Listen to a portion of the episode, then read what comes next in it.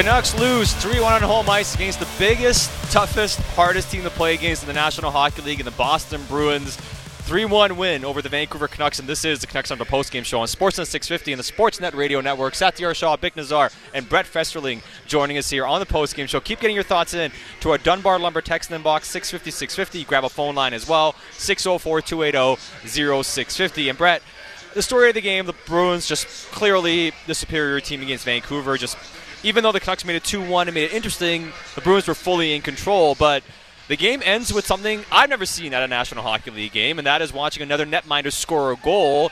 And Linus Ullmark adds a little salt to the wounds for the Boston Bruins. What did you make of that? I mean, that was a, uh, it was a pretty nice shot by the goaltender. It was nice. I was imp- I've never seen it in person yeah. before. I've seen a couple of attempts, but that was actually pretty impressive. And you know, in my mind – Boeser's in the middle. He tips it. I think he wants to get it out to a winger. He doesn't want that tip yeah. to the goalie. No coach wants that because it. But he takes advantage of it, and it was very impressive that he put it right in the middle. You know, he really did. And I mean, it was just impressive from Boston, I think, start to finish in this game. And uh, Ullmark, everything he faced outside of the one chance, Boeser was able to chip over him. He stopped. You see how good he's been. But with the way, the way the Bruins play, even though it was only a 3 1 final at the end, did you ever feel like they didn't have control of the game? No, exactly. They just were this solid. You knew exactly what they were going to do, what to expect. They didn't really budge, give an inch. And when they did, you saw guys like Bergeron just straight back to the net, mm-hmm. very solid, get back into position, and just kind of shut it down right away. No, they certainly did. And you watch how Vancouver's trying to play, and it's such a big gap to try to make that up. But if you're looking at positives from Vancouver's end tonight, can you look at it and say, hey, as much as the Bruins controlled the game, the Canucks didn't let the you know uh, the roof cave in and, and they didn't get their blo- uh, doors blown off. Was that also a fact of how Canucks played, or also how Boston just didn't force anything that wasn't there? Maybe a bit of both. I like the Canucks. Like Canucks in the past, I think have tried to open it up, and uh, mm-hmm. we've kind of talked about you know Cookie Monsters and getting points and doing that stuff. They actually played within the system and used those opportunities to kind of generate. They didn't really try to open it up and do something spectacular. They really tried to play as a unit to get those, you know, claw back that, that lead. One thing that was really impressive uh, about the Bruins, and I wanted to ask you about it, it's like it's constantly stick on puck.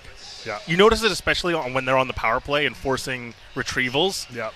And even in the defensive zone, it's like they're, they're a smart checking team. Obviously, they're physical, but it is constantly just making players and the five man groups delay to the next play, and they just know hey, if I poke it in this area, my teammate's going to go poke it into another area, and it just it must be so infuriating to play them because so many opportunities that were developing for the Canucks just got pushed away and then pushed away again and pushed away again. Yeah. It must be so frustrating. Yeah, we were commenting on McAvoy. Yeah, every shit he's either tipping it up into the net or he's cutting off passes, and they're so good at they're already in good position. They're already four feet off mm-hmm. every player, and then you add that stick in there. So when a Canuck player gets it, visually to him, it feels like he has. Well, they don't have a lot of space, but they have in their mind zero space.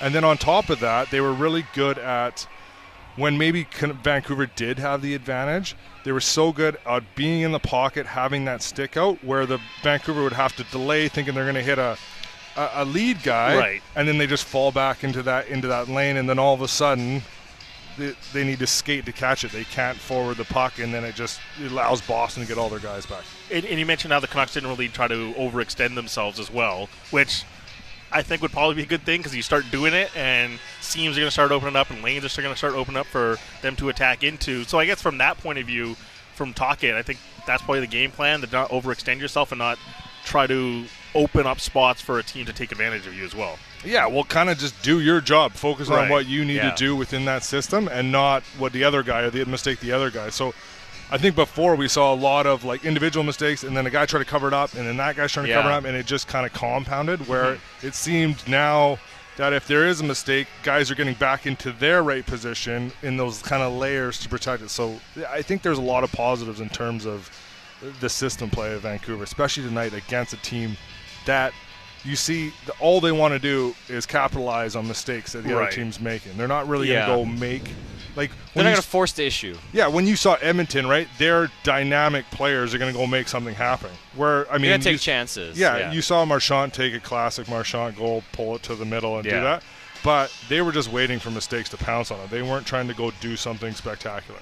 I mean, I, I wouldn't be surprised when we hear from Tocchet. He kind of mentions that, yeah, they got outplayed, but the fact that they held their structure kept them in the game. And, and I think that's the argument that oftentimes the coaches are making. It's like, you're not going to be able to outplay teams, and especially this team the way they're constructed. But can you at least, even when you're under siege, not fall apart?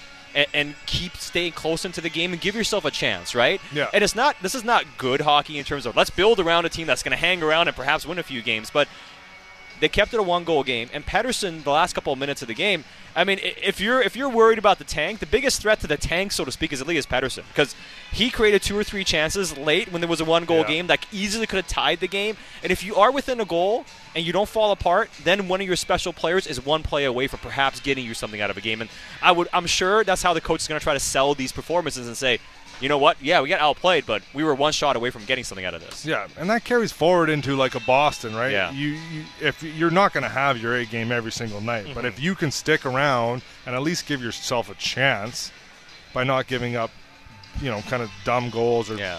easy mistakes. Then what was the term Puckett used today? Free goals, right? Yeah. Yeah, exactly. So if you can stick around in those, whether you're a good or bad team, keeping yourself in the fight is, is key to having success. I think it's kind of a funny context here, too, for where the two spectrums that these two teams are at. Like game management for Boston, we look at and say, hey, they didn't really push the tempo, but they managed the game and did what they could. They walk out 3 1 winners. From the Canucks' point of view, if they were in the spot Boston was, we would say, playing that strategy is not really trying to win; it's methodically losing. Yeah. Whereas when you're trying to build this out, you would say, "Hey, this is at least building blocks to get to a stage years down the road." Yeah. But what you have on hand is try to play within your structure and do what you can with the personnel that you do have. Yeah, and and the PK looked a lot better. Right. Sticks and some of the players' opportunities. I loved BriseBois on there. He made yeah. a couple of good blocks. Sticks came in. I saw a huge pat from uh, Yeo and Adam Foote right on the back, and then you know he was back over the boards 15 seconds later because of five guys. Yeah, well, and you know, in terms of we'll see uh, also what we hear from the coach on Ethan Bear's situation yeah. post game. He took a shot off the face. The first 20 seconds, the left really quick. You played in your game. You've seen those situations. It's always scary when a guy makes a beeline like that and then doesn't come back. So we'll hear what the coach has to say. But we all are hoping that Ethan Bear is all right. Yeah, that's it's scary to anything face and like orbital jaw. I've played with guys that have had serious injuries, and it's and mentally it's just a tough one for everybody to go through. Right? It's just you don't want to see a guy get hurt, and it just it feels more vulnerable than like a shoulder or something like you know what I mean. It's just scary. Uh, really quickly, again, it's only eight minutes and 33 seconds, but we're trying to keep an eye on Aatu Räty. Uh, any thoughts on what you may have seen tonight? I tried to like really mm-hmm. watch mm-hmm. him to see what he's about there wasn't much good or bad for me. He didn't really stand out either way. I, am not saying he played bad. It's mm-hmm. just I think he's still trying to fit in where you know mm-hmm. feel out his confidence and how he would play with those. But not bad, not yeah. good. I, I think he's still feeling it out. Well, it's clear the skating needs some improvement, right? And that's yeah. part of it. But you know, showed a little bit. It's hard to get a good sense after only a couple of games. And one thing we kept an eye on was ice time. And tonight, uh, JT ends up playing just over 18 minutes. Pettersson just over 20, well, 21, almost 22 minutes. Quinn Hughes 28, it's a bit more, but I think that one, it's, it's hard not to play Quinn a lot, isn't it? When you have this many injuries, then Ethan Bear, top four defenseman. Like 17 seconds, right? I don't think Ethan Bear is a top four defenseman long term for a big club, but right now he's playing a top pairing role, essentially. You take him out of it's going to cause a lot of minutes to go to number 43. Yeah, exactly. You got 120 minutes that needs to be covered by five guys. So like he's gonna get a lot of ice time, and he's so good. like he's playing both sides, so yeah. you can fill it. So yeah. it's so easy for a guy like Adam Foote to just be like, "Yeah, you're right, you're left, just go, go, go." And they probably just got in that uh, rhythm where he's just double shifting with the same two guys every you know third shift. There was a couple of moments late, especially with Ethan Bear removed from the lineup, that like all the puck moving burden just falls on Quinn Hughes, and he's trying to do too much and stick handle into back into the zone and do yeah. too much we talked about it that last game. It's like once you start playing 28, mm-hmm. 30 minutes consistently, there's just going to be a mental fatigue, and you start making weirder decisions on and on. Even though Quinn Hughes can handle the puck so much and do so many great things, that stuff takes its toll at some point.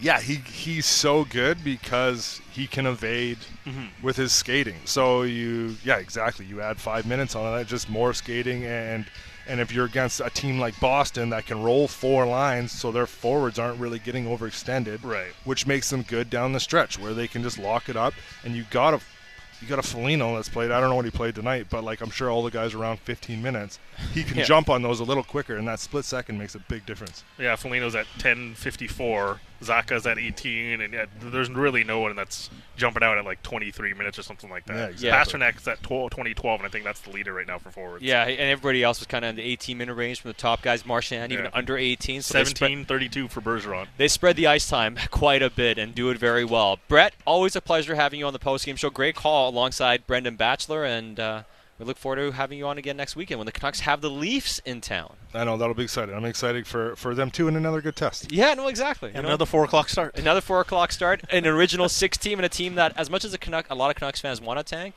they kind of want to see the Canucks beat the Leafs. I think so. We'll see uh, what happens on Saturday. But we have a couple games coming up still before that. But Brett, great stuff as always. Keep your thoughts coming into our Dunbar Lumber text inbox 650 650. You can grab a phone line as well 604 280 0650 or toll free 1 275 0650. Canucks lose 3 1 on home ice against the Boston Bruins. It's Satiar Shah, Bik Nizzar. We'll hear from head coach Rick Tocchet and more as the show continues on the Home Year Canucks, Sportsnet 650, and the Sportsnet Radio Network. Now more of the Canucks Central post-game show.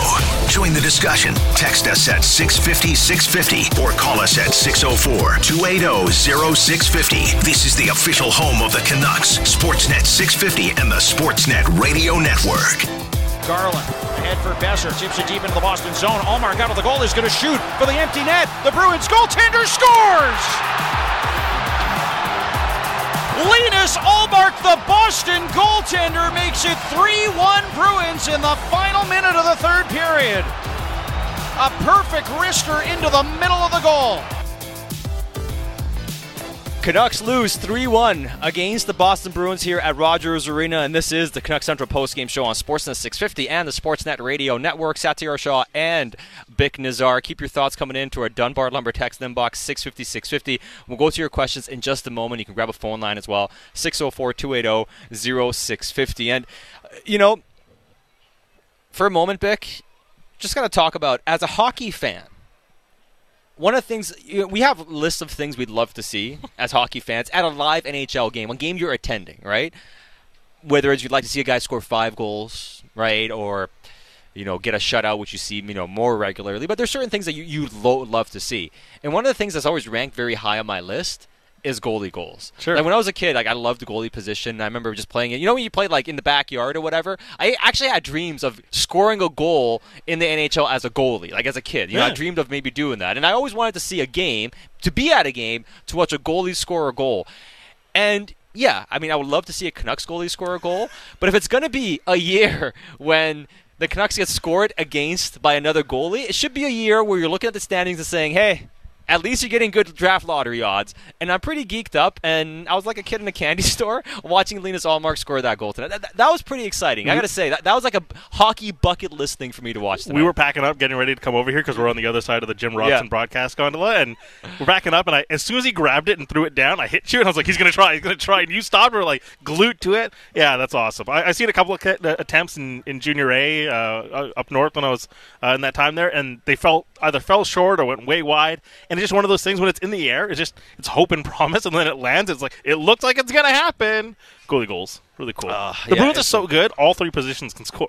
yeah. Quite literally now. No, I know. Quite uh, literally. Quite literally. I mean, the goals, the goalies stop shots and they score goals. I mean, what else do you want from your netminders? But I gotta say, as, as a hockey fan, that was really cool. I know a lot of Canucks fans said the Mm-hmm. same thing, but also some fans that were upset that it was the Bruins that scored. That was a Bruins goalie that did it, and the fact the Canucks lost this game. Still, I know that doesn't sit well with fans. But I gotta say, I gotta be honest. As a hockey fan, that was, that was pretty exciting. Uh, pretty exciting seeing that happen here at Rogers Arena. Now, it's time to check out your text messages on the Dunbar Lumber text inbox 650 650. William and Langley, the fact the Canucks were down to five demon, I still think they held the Bruins to uh, d- held the Bruins pretty well and didn't let them blow the door down. Now, I think the NHL should save us all some time and give the Stanley Cup to the Bruins. This team is almost beatable, unbeatable this season. That is William and Langley texting it. I want to see the Eastern Conference playoffs. They look like they're going to be a train wreck of uh, straight carnage.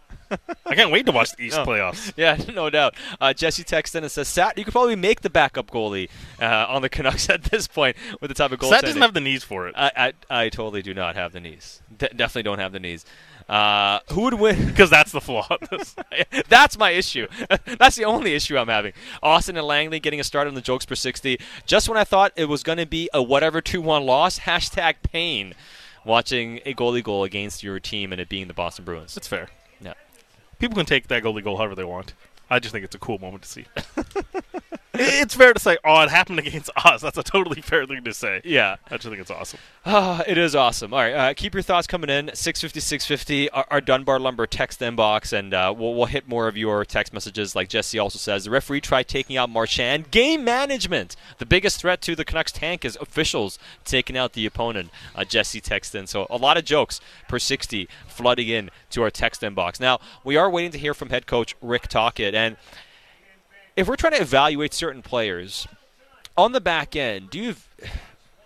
We know Quinn Hughes did his thing, played 28 minutes again. The last two games, he's played 58 minutes total. So he's averaging like 29 minutes the last two games. And despite all that, I think he's acquitting himself very well. Guillaume Brisebois had some moments, but you know how he played that game a few months back and came and played really well? You see some struggles there. And I think overall, to the Texter's point, considering they went down to five and they have, what, three of those defensemen being non NHL defensemen, I think they did a pretty good job of not getting their doors mm-hmm. blown off and defending fairly, fairly well. But it's it's hard to really evaluate when you have one guy you lean on this much, and the other guy that played a lot was Tyler Myers, and you know Myers has his struggles. But I don't know what to really make of how they defended individually tonight, outside of how they defended as a team kudos for a, a, good game. And I know Brett was pointing out his work on the PK, and he absolutely did a good job. Again, I just go to the back to the ideas like how how much were the Bruins pressing and forcing the Canucks? It was very much waiting for the Canucks to mismanage the puck and just try to be in the right spot. And if the loose puck presented itself, they could be on top of it. And so I was mentioning like just poking the puck away and creating yeah. those waves of attacks that they tend to do if the Bruins really wanted to up the tempo with their forecheck, I think they could have made it look a lot worse. But you play to how the opponent is playing, and Guillaume Brisebois tonight uh, showed himself up and did a good job and was was, active in four block shots and one takeaway and a hit. Uh, you kind of need a physical element and showing up in the other columns in the box score outside of assists and goals. Someone needs to fill that role with Luke Schenn obviously being sat out. Uh, tonight he did it, but if we're talking about long-term conversations here, this is just uh, thank you for eating up 18 minutes in a game that we absolutely needed for for game 59 in the season. Yeah, it's kind of survive, and it, was really interesting listening to Jannik Hansen on Canuck Central yesterday, and he's often t- he's on every Tuesday with Bik Nizzar on the People Show as well, and what he said was every single player, and he means guys who can play at the AHL level or close to that level, can give you 10 decent games in the NHL. Mm-hmm. It's more about beyond that. What can you do? You know, and, and that's why even Wolanin, we've seen it prior, but a few games so far it hasn't been too bad. Aatu Räty, we've seen a little bit so far, but it's clear the skating needs a lot of work. It's difficult to make any sort of real declaration on any of these guys with a handful, of a couple of games, really. You know, I know a lot of people are asking, you know, what do you think of these players and these individuals? It's hard to give you a lot outside of some very basics. And on Räty especially, his smarts stand out. He knows where to go. He knows what to do. But clearly, very clearly, Bik, that skating has to improve dramatically. There was a moment in the second period where transition chance happened, like just a, a change of possession in the neutral zone, but it got kicked back into the Bruin zone, and they had to go retrieve it. And just the effort, the like the amount of work he had to try to get to to get to his top speed, you just saw it was such a struggle. He never really got there. He covered such a distance very slowly. Yes and you can just see like the arms are pumping. He's working so hard to really go nowhere. That's not to say he's never going to improve because you can see there's obvious power in his game. Like he is a strong individual. So I do think the skating will improve, but whatever the mechanics are, the biomechanics of it, have to be altered as he continues to grow as a player. And look, he's a young player. It's fine. It's not an overwhelming concern. He gets about the ice right now totally fine. Mm-hmm. But if you want to maximize what your career is, and from the Canucks standpoint, if you want to maximize what the asset is, and as that trade looks better or worse from yeah. the years going on, it's going to need to improve. I do think he'll be fine. He'll get to an NHL baseline. It's just, are you getting to a spot where you're really going to be trusted in roles because hey, we need you, and your your speed is an element, or your your skating is an, a, a, a strength in your game. Well, and that's why when I look at at Aatu Räty, I still don't look at next season as being a realistic ETA for him, like training camp. I look at it. It's going to take a couple off seasons. Sure, like, yeah. Changing your skating is more than just one off season. You like it's you do it gradually. You work on it, and you get to a point where your stride improves, and then you keep working on it and getting it better. It's going to be a couple year project, right? So as much as he's getting a chance to play now, I think it's because of the circumstance more than anything else, and them wanting to get him up here and, and kind of get him getting him on the right track after trading for him. But I do think he still has a fairly long path he has to take before he can be a difference maker at any real level here at the National Hockey League. And we'll continue breaking the game down. I know a lot of people like this one unsigned says thoughts on the Kravtsov deal. Yes, we will talk about the Vitali Kravtsov deal. The Canucks acquiring the Rangers forward, now a Canuck, for seventh round pick and William Lockwood earlier this afternoon. We'll break down the player the Canucks acquired, what else they might do on the trade deadline, with the trade deadline being less than a week away at this stage. And keep your thoughts coming in to our text inbox 650 650. You can grab a phone line 604 280 0650 or toll free 1 275 0650. And we'll hear from head coach Rick Tocchet as the show continues on the home of your Canucks, Sportsnet 650 and the Sportsnet Radio Network. Back to more Canucks Central postgame show coverage. This is where you talk Canucks on the official home of the Canucks, Sportsnet 650 and the Sportsnet Radio Network. Marchand, right wing into the Vancouver zone, near circle, makes a move around Burrows into the slot. He scores! Beautiful goal by Brad Marchand as he beats Silovs along the ice, and it's 2 0 Bruins with 34 seconds left in the first. Bruins go on to win 3 1 over the Canucks here at Rogers Arena, and this is the Canucks Central postgame show on Sportsnet 650 and the Sportsnet Radio Network. Satiar Shah with Bik Nizzar. And, uh, you know, we saw Linus Ullmark score a goal. We've seen quite a few things today. We even saw a trade today. The Canucks acquiring, acquiring Vitali Kravtsov. We'll talk about him in a second. We are going to hear from head coach Rick Tocchet in a few moments as soon as that becomes available. But before we do, Bik, a lot of reaction on the text inbox, and I'll get things going here just in the coots.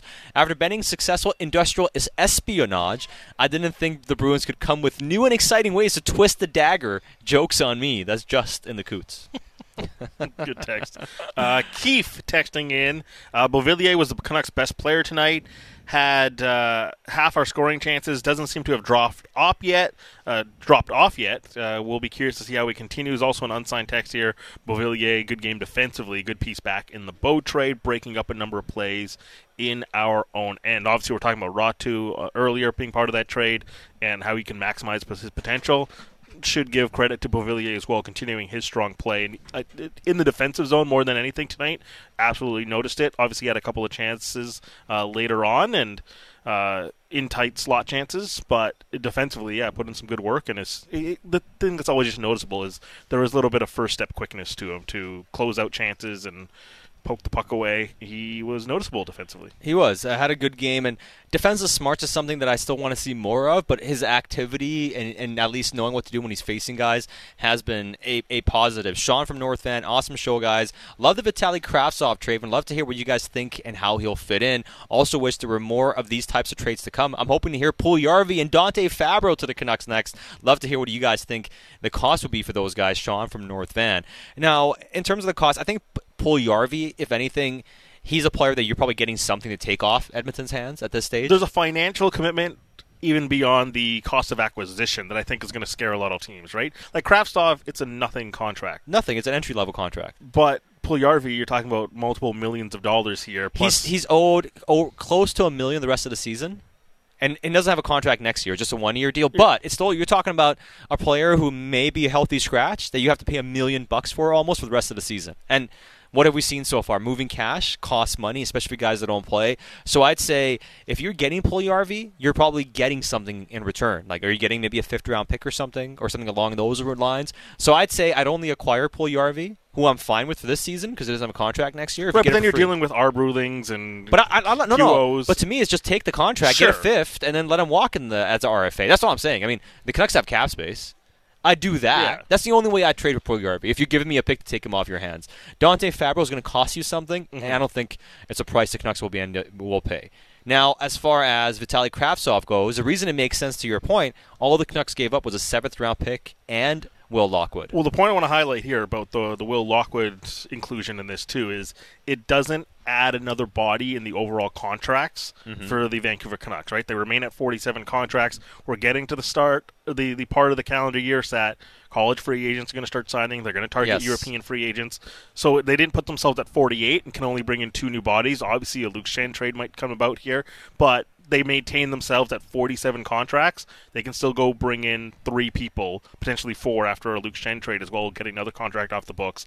I like that inclusion because, like the Will Lockwood part, had a trade, obviously some speed, brought some physicality there, but your speed is only as effective as effective as the angles that you play with. And too often, Will Lockwood got himself out of position mm-hmm. and had to use his speed to get back into the play. We're talking about Räty. Yeah, the, the, the, skating is a struggle, but he's never really in the wrong spot. Yes. It just it limits the effectiveness of how great of a play you can make. But you're never away from making a play.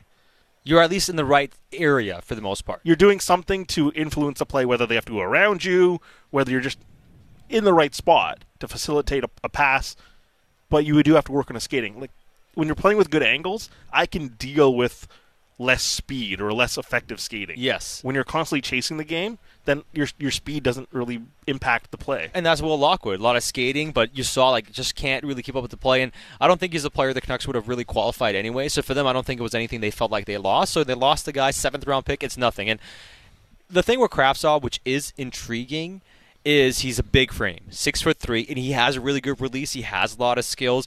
He does also have a lot of the same issues other players the Canucks have had. Sure. Have like Hoglander. Details. Do you get into the inside? Can you seal along a wall? Do you know how to play defensively? Do you hustle going back on the back check? He's not very versatile. He's not. Like he's he's gonna have to be a scorer. If you don't score goals, you're not gonna play. Same thing with Nils Hoglander, right? And one thing I mentioned on the mailbag yesterday on Canucks Central when people were asking, uh, what can we expect in a Nils Hoglander trade? And that's why I'm, I'm kind of cool on the idea of him getting moved because his value is at a low right now. So I'm like, probably what you're looking at is if you're moving Hoglander, and we've heard the Canucks being interested in Kravtsov. We knew this from last year. If Vancouver calls on Kravtsov, New York's going to say, give us Hoglander. And that makes no sense for Vancouver because it's a similar type of player, mm-hmm. but also you're giving a guy who has some control and value away for another guy who's a question mark the same way. And why would you trade Hoglander at a low? So for me, it never made sense to trade Hoglander for Kravtsov, and it doesn't make any sense for me to trade Hoglander right now at a low, anyways. But as soon as that value for Kravtsov went down, and all they wanted was to get him off the books to acquire Patrick Kane now and make the money work, it's completely worth it taking a seventh round flyer if I'm looking at a trait he has, it's the goal scoring. Yeah. If he can actually pop and score goals, this is how he's how he's a reclamation project project that's going to be successful. That that's how it's going to. He's not going to become an all right. He's going to have to be a goal scoring winger. And here's the difference, right? There are obvious traits. Obviously, the size. One thing we always say, you hear, you can't teach size and speed. Obviously, he's got good mobility. Uses the size to protect the puck reasonably well. Yeah. He's got offensive instincts you just have to capitalize on all those. He's a very silky player. You see him; he gets around the ice, knows how to slip a, a check as well, and and work to the net and create some good offensive opportunities. You just need to be more consistent with it. Is there an opportunity here to try to flourish? Remains to be seen, obviously, right? This is another project. But here's the difference between projects we've seen in the past under the previous regime. There was a lot of projection and paying a premium for that projection saying, "Hey, we like this player. We'll give up a premium pick, mm-hmm. and we hope he's going to be the version we think he can be." This is a no-cost acquisition. 2026 seventh, and a prospect, a third-round prospect that you've kind of exhausted the, the development opportunity in your franchise. So bring him in at no cost. The upside is through the roof, and You've heard me say this when you're making trades. Everyone thinks, oh, you got to win every single trade. You got to win every single trade. Realistically, you probably want to win 60% of your trades because you need to take more chances like this. And some of them are going to work and some of them are not. Mm-hmm. But you take chances like this, if one of them hits, it's a big win. And you just need more transactions like this to try to mine value and find new stars. So I wasn't as enamored with. I was okay with them trading Myrenberg for Studnicka, but it wasn't a move that I loved because you're trading a prospect and whatever, right? I didn't love the idea of trading a third for Dermott. I got it, but I didn't love the idea. Mm-hmm. Even a fifth for Bear, it's only a fifth. I don't worry about fourth and fifths as much as some people do. And they're valuable, sure, but yeah. I'm not going to cry over trading and a fifth for. Some of them are going to work, some of them are not. But you right. have to take the chances. So I don't love that, but this one, seventh all day, all day. If, if that's what we're looking at for reclamation project, sure, seventh round pick, give, give it a shot. And about Kravtsov, the bet is that he's going to be able to come in, in an environment where they're going to be giving guys a chance to see if they can build them into something, and it's going to be in a development environment to us to an extent, which is different from a we're trying to win environment in New York with a coach that is trying to go deep in the playoffs. A completely different mentality. Can he come in with that mentality, being slightly different, trying to develop him, and also have a support system where he's got what another six? There's like six Milstein clients on this team all of a sudden, right?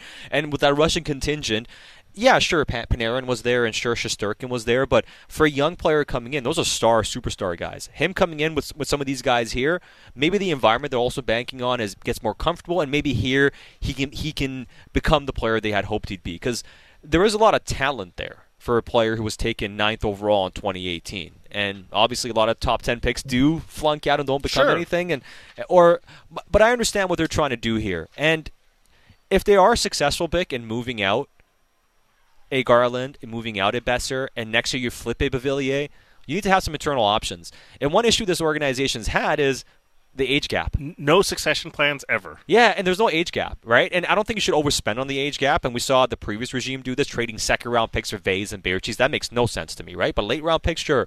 But they have to fill that gap with guys that that might become something long term on on cheap contracts. And the only way you can acquire those guys is sign European free agents, college free agents, or trade for guys like Kravtsov who haven't worked out on a ELCs and hope that one or two of them work out for you. The backfill of players needed to be loaded up, right? We've talked about not having a pipeline of of of prospects. You just bought uh, far higher upside than Will Lockwood. Yeah, you did, and also a seventh round pick, a chance for a seventh round pick to play games for you in the NHL is like a percent, one percent. Kravtsov will play games for you, and there's a higher upside. He becomes something, right, than a normal seventh round pick. Like literally, when Kravtsov plays his first game, the trade is already a win. In terms of what a seventh round pick would yes. do for you, right? Yeah, in that sense. So that's why you can live with the value. There's more going on here in terms of what the Canucks might do by the deadline. Luke Schenn, obviously, who has not yet been traded. So we'll talk about that and we'll put a pin in the trade talk, but we have a bit more, and I'll share the latest we have on where the Canucks find themselves and the things they're looking to do at the trade deadline. But as far as this game is concerned, the Canucks lost 3 1 against the Bruins. And we were talking to Brett Festerling earlier, and, and I said after Brett mentioned how, you know what, the Canucks, even though they were being outplayed and out, out manned. They did a good job of not falling apart, and they actually gave themselves a chance to almost tie the game late. And I said, you know what? I bet you, Bik, post game talk, it's going to mention he he liked what he saw, and the Canucks gave themselves a chance despite being heavily outplayed. And here's Rick talking, and listen to what he has to say about how he thought his team performed tonight. I was proud of the guys tonight. We had 5D right from the start. It's a Stanley Cup winning type of team built. Uh, I thought we hung in there. I thought the second, third, we actually, I think Boston had one chance in the second. Played well. I'm kind of proud of the guys. Some some of our top guys were a little tired. Um, they've been logging a lot of ice time, but we hung in there. That's the stuff. Two one hockey game with a minute left, we almost make a play to tie it. So um, I got all positive today for me. Do you have an update on Bear? No. Not not the injuries yet. No couple of guys brought up uh, your structure. Is this the type of team where that really comes into play, uh, you know, to, to, hang in there with the best team in the league? Yeah, well, you hit the pocket on a breakout about four or five times. That's that's when you know it's coming. You know, instead of rimming or losing pucks. I thought tonight we are broke up, and let, like I said, that team's a structured team. So um, I thought we did some stuff tonight. Uh, we're chipping away at. So uh, to me, it was a step forward. What did you think of that? Aman, Joshua. Really good. I thought uh, that line was great. I think they've been great the last. You know, they've, they've created an identity. I thought uh, Dakota Joshua was starting to play really well. Like a, you know, early on I thought, but for me he's starting to get an identity on our team, which we need, and uh, Aman too. Um, so that's a positive. And I thought the D, you know, having five of them. I mean, I I got to give a lot of uh, kudos to uh, Jeremy Colliton down there because you know the guys we got called up there, the Brisebois and uh, Wolanin, and uh, they, they they're system guys, and I think it starts from Abbotsford. Uh, so kudos to him. Rick, when you say the top guys, some of them are looking tired. They've played a lot, as you yeah. said, and you've been down and chasing and these comebacks. Like, where's that fine balance now between the process of trying to learn what you've got with some of your younger guys, but also trying to come back and win hockey games. Well, I, what I liked about them is if you, sometimes you're not going to have it, right? And they didn't chase the game; they let the game, you know, it's okay. It's two two nothing, two to one. Stay with it, and know, maybe in the past, you know, you you try you know you try dangerous things, you know, and I didn't see that. You know, sometimes you don't have it, um, and you just play a smart hockey game, and sometimes you got to just kind of, you know, not get antsy. You know, like just from knowing, you know, just from watching, you know, me even coaching great players when they don't have it, but they just they manage the game and then they might score at the end. So instead of, you know, you're all in. You know, I don't have it, but I'm going to make some dumb plays. I didn't see that from those guys, and that's I, I really respected what they did tonight, even though they're tired. I mean, they're, they're giving me 24, 25 minutes a night, last couple of nights, and you know, eight hours of travel in one day is tough. So um, I like their mindset right now. Dangerous things in the sense of like you try, you might take more risk when you're tired. You mean, or well, yeah. I mean, just throwing you know throwing a puck in the middle, you, you just take gambles that you shouldn't. You know, it's two nothing. Who cares? You know, 30 minutes left. You know, we got a big goal. We're back in the game instead of, you know, making a you know a play in the middle that you shouldn't, and then all of a sudden it's three, four, five nothing. Game's over. So. Um, that's the stuff that uh, the mindset I love uh, to keep preaching. Losing Bear, yeah, changed the format. But you had Quinn almost 30 minutes. You had, he was 30 Yeah. minutes last couple nights. Is he is that is he a guy that can manage that? You think more sustainably, or is that? Well, I mean, I don't want to, you know, it, it- last three, four games, you know, happenstance because tonight, but I thought he competed tonight. I thought he, I mean, he goes back for pucks. He made some nice plays. So, I mean, that's hard to play th- three games in a row, like close to 30. And, um, and he's out there skating again. So, he, we got we, we got to manage it, though. You know, we can't play this kid 30 minutes every night. How about Sheila? I thought he hung in there. I thought, uh, you know, the last two, three games, you know, he's he's hanging in there. You know, he's getting a taste of the NHL, um, and I think uh, he was good tonight. Um, you know, especially early, they had a bunch of shots. I thought a lot of shots were outside, but they had their chances. I mean, that team's, I mean, they come at you waves.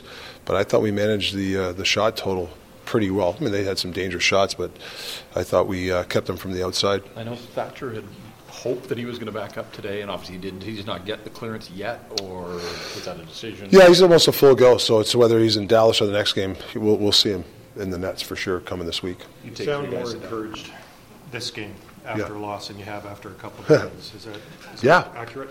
Yeah, like I'm really proud of this team. I mean, I'm telling you, I was on the bench. Guys were some guys were tired. We had five D, um, and we stuck with the system and the mindset, and that goes a long way. Um, and you know, it's a couple of games now where, you know, two goal games, three goal games, we're hanging in there. Um, and you know, like I said, I don't know about the third, but I know in the first, per- second period, Boston had one chance. I mean, to hold that team to one chance after, you know, obviously they dominated the first. Um, I'm very encouraged. Take three goals to Dallas. I'm sorry. Take three goals to Dallas. Yeah.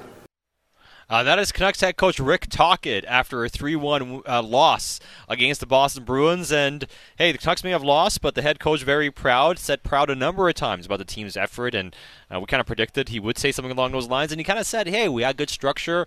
Yeah, we you know, we, we had to battle here, but we had a chance. We gave ourselves a chance in this game. And and this is what this is something that uh, the man, management has spoken about about as well. It's like, hey, when you don't have your game, when you're getting outmanned, like, what are you falling back on? What what can you, what can you have that? What other ways can you win? Or what other ways can you at least stay in a game? Yeah. and not completely fall apart. And and I still think the Bruins, if they really wanted to, at times probably could have leaned more and done everything. But all you can do is play the game you're facing. And I understand where the coach is coming from. And is this is not about to say this team's good or turned a corner or, or whatever. It's more about are you starting to adhere to certain rules when you're playing and not falling apart completely? It's small marginal gains, and I think those are the things we're talking about here.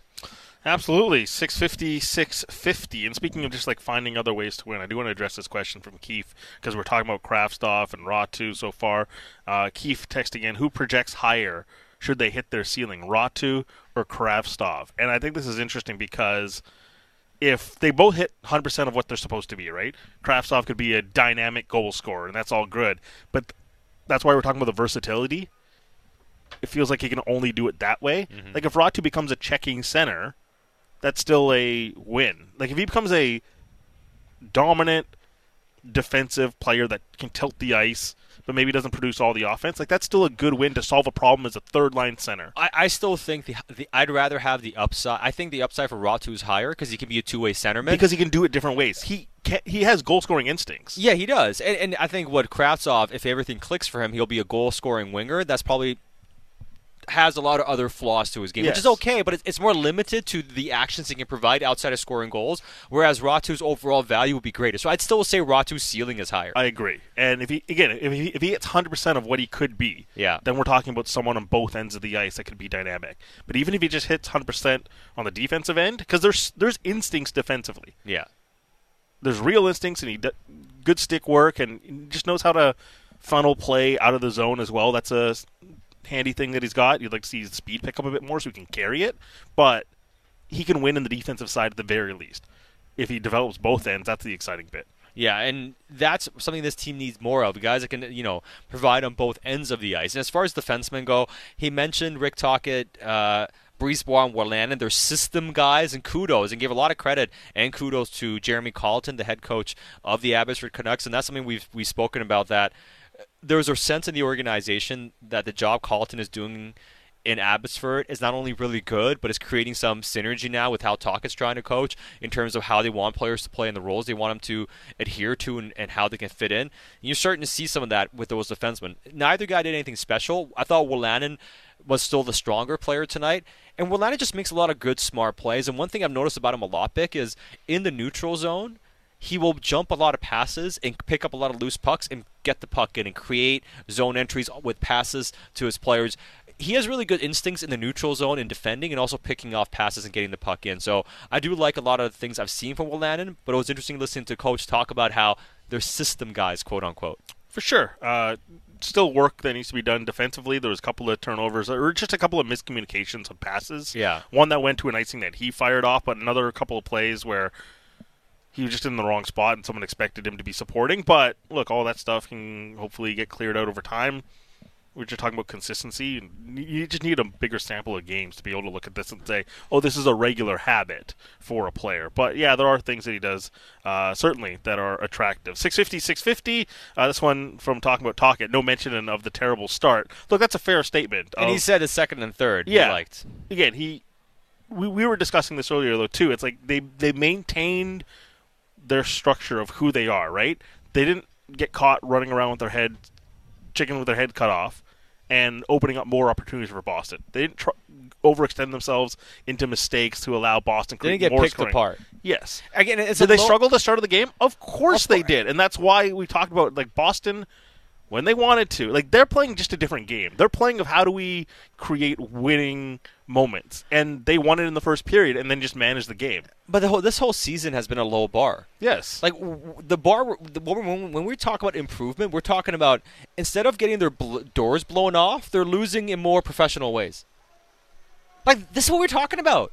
And I see people being like, "You guys over." Like me saying the team is losing slightly better than before doesn't mean they're a good team. What they're three, five, and two now under Tocchet after this game. uh, long more than that. sorry, uh, sorry, the last like ten. Three, five, and two since the Horvat trade. I The believe. Horvat trade, yeah. Three five and two since the Horvat trade. Three five and two. And they picked up what? They picked up points in three straight games, and people lost their minds about how good Lost they were. it. It's like, oh my god! And then, but but the point being, like we're saying, they're they're improving marginally from being horrible. They're playing some of the worst defense we've seen in years in the National Hockey League. So when we were talking about improvements, we're talking about improvements from being not only bad. There's bad, there's really bad, and then there's like, why are you playing in the NHL bad? So since Tocchet took over, five, six, and two, uh, for the ninth worst record in the league. Five, six, and two. Yeah. And this is a bump, so to speak. It's all relative. It's all relative. Uh, keep your thoughts coming into our Dunbar Lumber text inbox 650 650. We'll take more of your questions and your comments.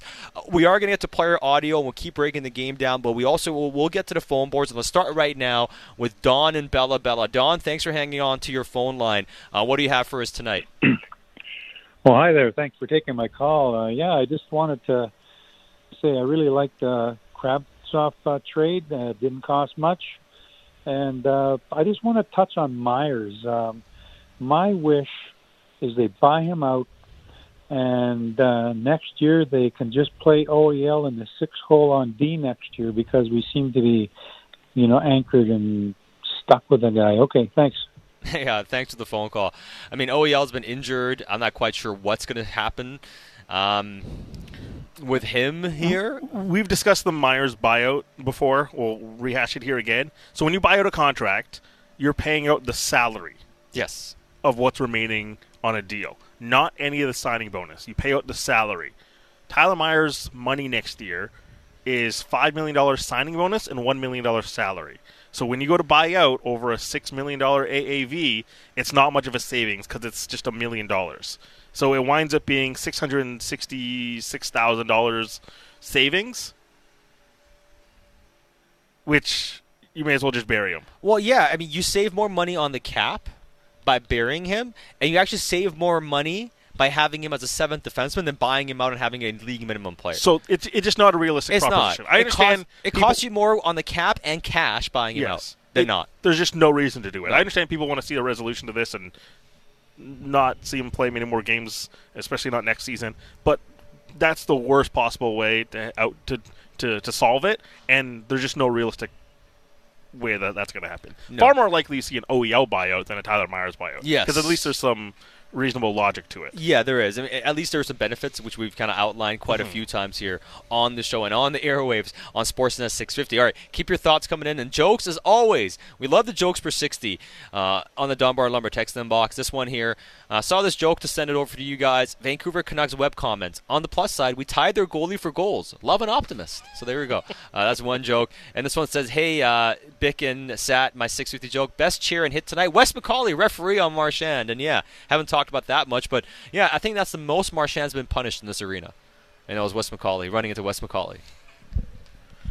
That's throwing a lot of strays at a lot of Am different. I wrong? Tell me I'm wrong. I, am leaving that. I'm leaving that one. I'm leaving that one. All right. Keep your thoughts coming into our Dunbar Lumber text inbox 650 650. You can also grab a phone line 604 280 0650 as the Canucks Central postgame show rolls on. We'll hear from Arturs Silovs. We'll hear from Brock Boeser and the latest on the Canucks trade situations around the league right here on the Home Year Canucks Sportsnet 650.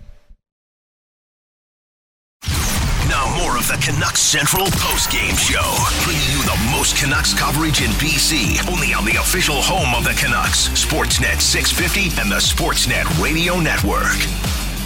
Structure's a lot, a lot of things. I mean, I think we're, we're playing much faster. I think you see it in our D zone.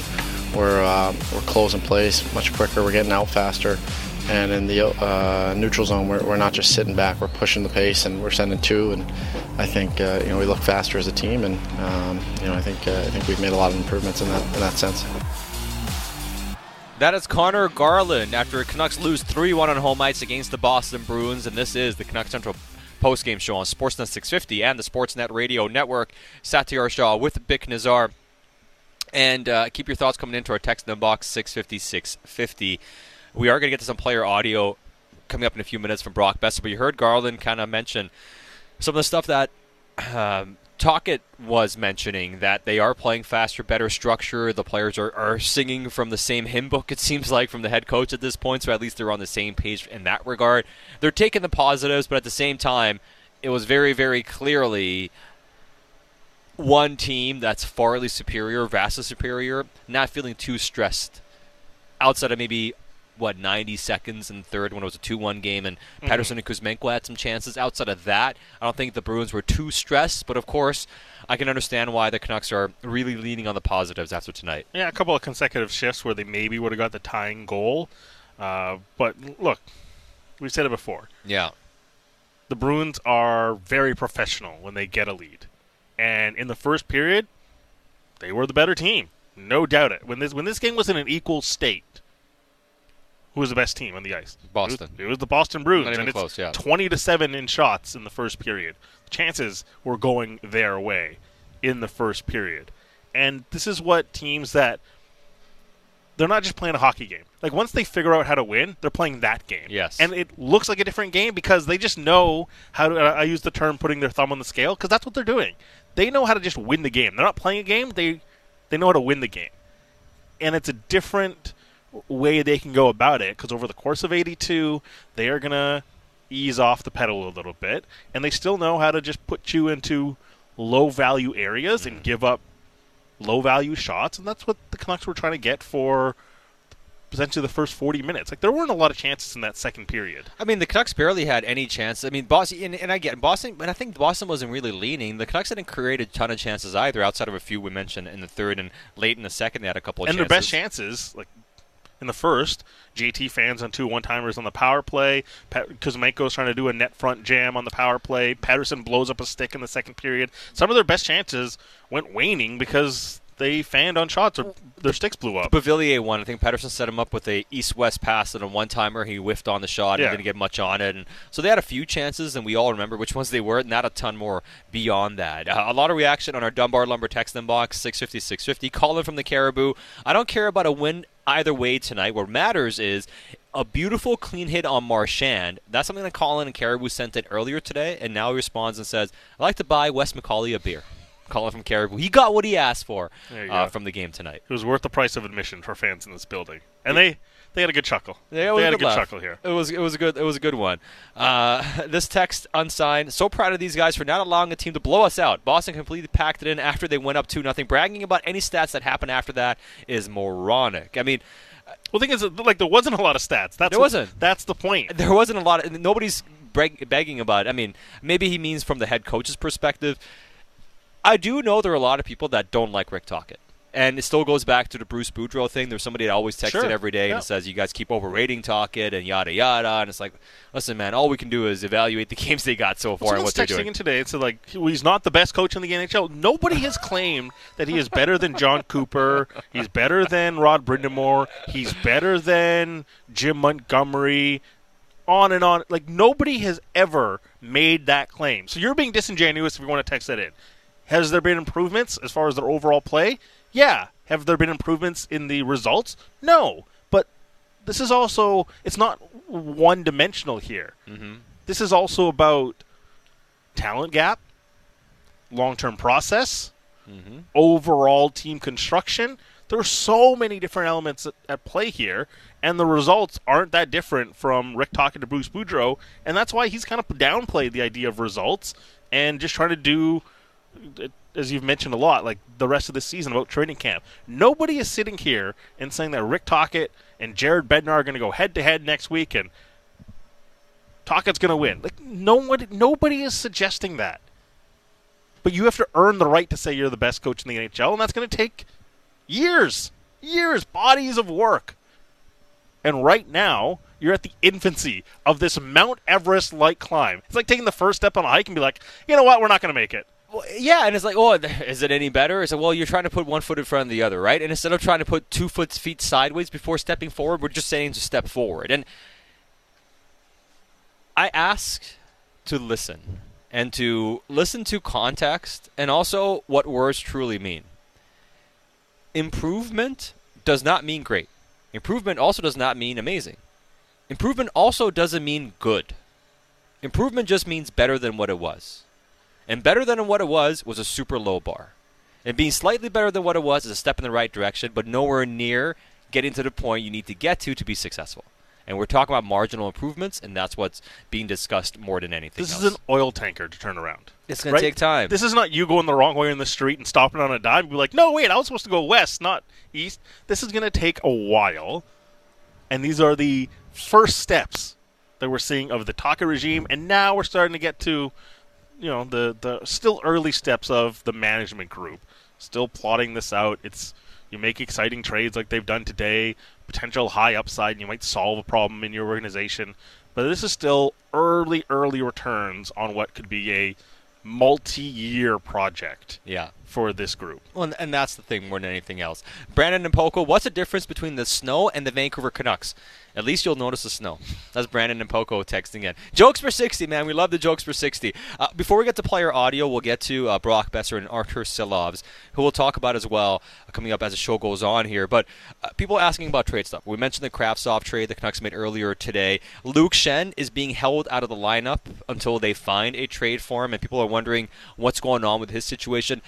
I've, I've done some checking in to see what's going on, and nothing's changed. They feel like there is a market there for him, but the market is kind of stuck because there's still Gavrikov out there. There's still Jakob Chychrun kind of hanging around. And some of the teams that are in on Luke Schenn are in on those players as well. So until there's more clarity on some of those guys, that real push for Schenn is not going to happen. I think there was a hope and there was a sentiment around the league that Gavrikov was going to end up in Boston. And last week, when the Canucks took out uh, Schenn from the lineup, there was stuff actually heating up, and that's why he came out of the lineup. But then the 180 happened, and Boston traded for Orlov, and Gavrikov's still on the market. So until the Gavrikov situation gets really figured out, or teams realize whether they're truly in or out, until they figure out they're out, the Schenn thing's going to hold a bit. So there's not really news on it, but that's why people wondering when is it going to happen. Kind of waiting on the Gavrikov resolution one way or another before we see the Schenn domino fall. And also, there's just going to be a, a, new secondary market that jumps into this as well, right? Like what happens with John Klingberg. And look, different profiles of players, but is John Klingberg's name going to be involved? Shane Gostisbehere, I know Elliot has mentioned that in the past couple of weeks here. Florida, if they start sliding out, if someone names like Radko Gudas going to join? Rick Nick Jensen out of Washington. There's going to be a flood of other names joining in here as part of the overall D-man trade market. Different styles for different buyers, obviously, but there's going to be a flood of players in these next couple of days here that join the overall trade list too. Yeah, and that those are the types of things that you're kind of looking at. I know Vancouver's also considered doing the retention thing, playing a third, you know, being a third party broker. We see Minnesota do this where where they've taken on Ryan O'Reilly's contract. Uh, who else did they take on just a few days ago? Um, there was the um, it was the Orlov trade. They took back Orlov's contract. Minnesota they, played third party broker on that as well. So they've done two tra- trades like that already, and they've acquired a fourth. Vancouver. They start no, I, I mean, yeah. so those are the trades that have happened where a team's done that. Vancouver, I believe, is considering and has been in on, on those things. The th- the thing to keep in mind here is there's competition now to play a third party broker. So that means when a team comes out and says, "All right, we want somebody to play third party broker," teams are like bidding down essentially. So you have multiple teams, and I think Minnesota saying we'll do it for a fifth, we'll do it for a fourth in a couple situations, got them the inside edge. So when there's competition for teams that are trying to play third party broker, that means teams are willing to do it for less. And even the uh, Chicago Blackhawks taking on Zaitsev, normally a $6 million salary or $6 million of money is cost you a first round pick. And instead, they did it for a second and a future fourth first round value, but, but, not a first round pick. A future for, but yeah. basically, what basically Chicago said was, "We'll do this. Other people want a first round pick from you. We'll do it for under a first round pick," and that's how that happened. So unless you're willing to like downbid that's where it gets hard to play third party broker right now with other teams vying for the same situation. So that's kind of the latest on the, on the, trade situation. We'll see what else the Canucks do with about a week to go to the NHL trade deadline. More reaction on the text inbox. We'll get to that as the show goes on here. But we mentioned we were going to get to player audio with the Canucks losing 3 1 here. And one player who scored a goal tonight and got the Canucks within one for a few minutes and made it interesting was Brock Boeser. And here he is talking about what happened this evening. Um, yeah, I thought um, we got better as the game went on, and um, we stuck with it and stayed patient. And I thought um, we, we stayed pretty composed after that first period. So um, you know that's a good thing for our group. Um, I thought we battled till then too. Yeah, Rick has talked a lot about how important the process is here the rest of the way in the year. Obviously, not the result you wanted, but from a process standpoint, can you build some confidence from that? Yeah, for sure.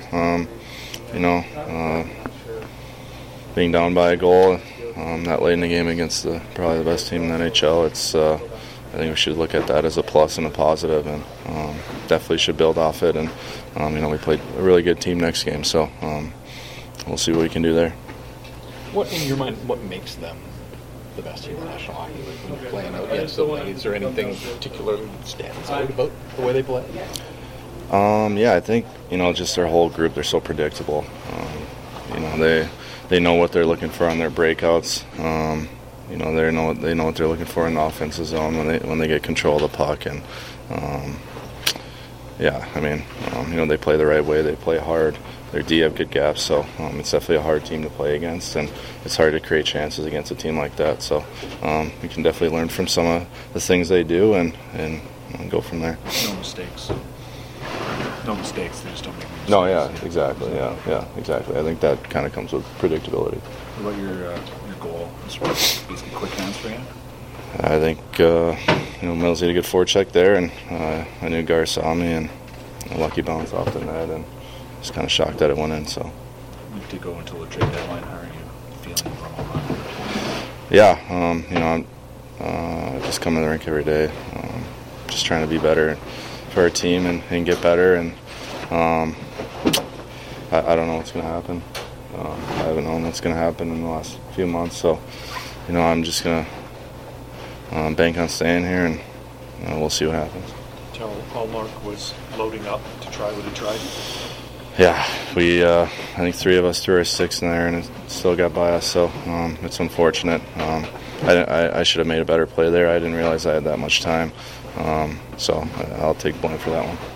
What your goalie? I mean, it's a pretty good story. A young kid stepping in, facing the best team in the National Hockey League, He's providing you some pretty credible goaltending here. Yeah, he had, he had some big saves for us tonight, especially in the first period there, and um, I think he's gaining confidence as he keeps playing in games, and um, you know it's it's awesome to see. Uh, you know he's a he's a great goaltender, and um, you know any NHL experience is, is good experience. So um, I, I'm pretty happy for him. Pretty much the longest standing Canuck now. Is that a strange feeling to see that you're the old guy in the room in some way? Yeah, it's it's it's hard, it's weird to say that I'm in my sixth year of the longest tenured Canuck. If um, yeah, I, I, don't know. It's it's definitely weird, and um, yeah, I don't know what to say. You're on the wrong side of your 20s now, though. All right. Uh, that is Brock Boeser uh, post game meeting with the media, and if you uh, missed what, what they were laughing at at the end of it was uh, Murph uh, chiming, ch- chirping him, saying you're on the wrong side of your 20s, because he's in the in the second phase of his 20s and having been in Vancouver now six years, the longest tenured current Vancouver Canuck. Pretty wild. Man, time flies. You know, it's funny because Brock Boeser's rookie season was year one of this radio station. Mm-hmm. I'm just flashing on all those memories. this radio station has been around for longer than most Canucks. so kind of tells you about how much turnover there's been. The foam hat yeah. thing that we had with the, the flow and the all flow, that yeah. Sort of stuff. Oh, yeah. Man. Yeah, six years ago. Long time ago. Time flies. Uh, sometimes change things change a lot, but also not as much. So uh, that's where things are at. Uh, we have some questions here. This one uh, from our friend Bernie in Kelowna. I messaged uh, about whether the Canucks should pick up Jake Leschyshyn off waivers. He's a centerman, what, 5'11. He has a couple years left on his contract on a one way deal. I'd say no. Doesn't move the needle enough for me. I don't think he's done enough. And the fact he has a couple years left, it's not much. It's still 700 some K, but why commit to another player with two years of you know guaranteed money, even though it's minimal, who hasn't shown anything. I just don't. I don't know if that we if he owes an RFA at the end of the year, maybe, but I just don't. I don't know if it makes any sense to to uh, commit to that cash. And the thing that I point out earlier about the the contracts that you have on your books, you have 47 right now. Yes. You add another one, that means one less free agent you can bring in Mhm. uh, for a college or a European free agent. So again, like I don't really have anything against the player to be honest. Like I think he's a fine player and can skate a little bit, and it, it'd be a fine waiver claim. But would I rather an extra free agent?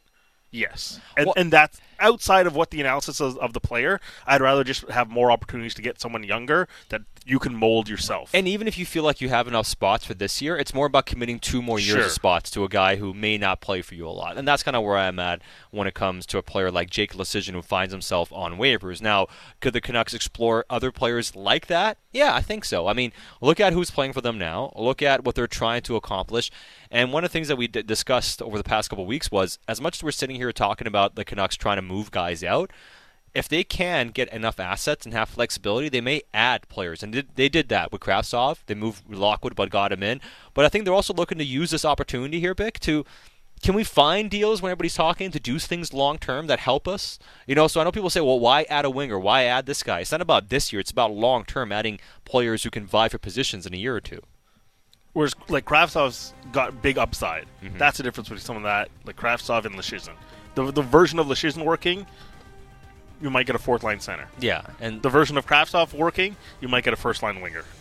Yeah, and I'd rather take that gamble than the other side just because of it. Now, uh, a lot of reaction on our text inbox. We'll get to more of it, and we'll hear from Artur Silovs and talk more goalies as the Canucks Central postgame show rolls on. Satin Bik on the home of your Canucks, Sportsnet 650, and the Sportsnet Radio Network.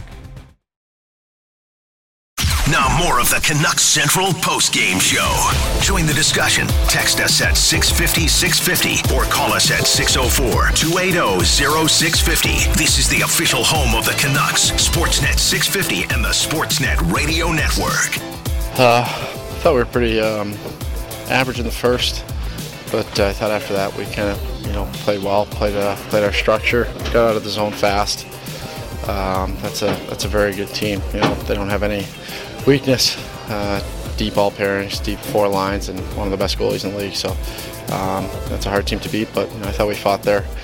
Um, just didn't really give ourselves a chance on six on five, but uh, you know, just uh, the first period kind of hurt us, but I thought we were good after that.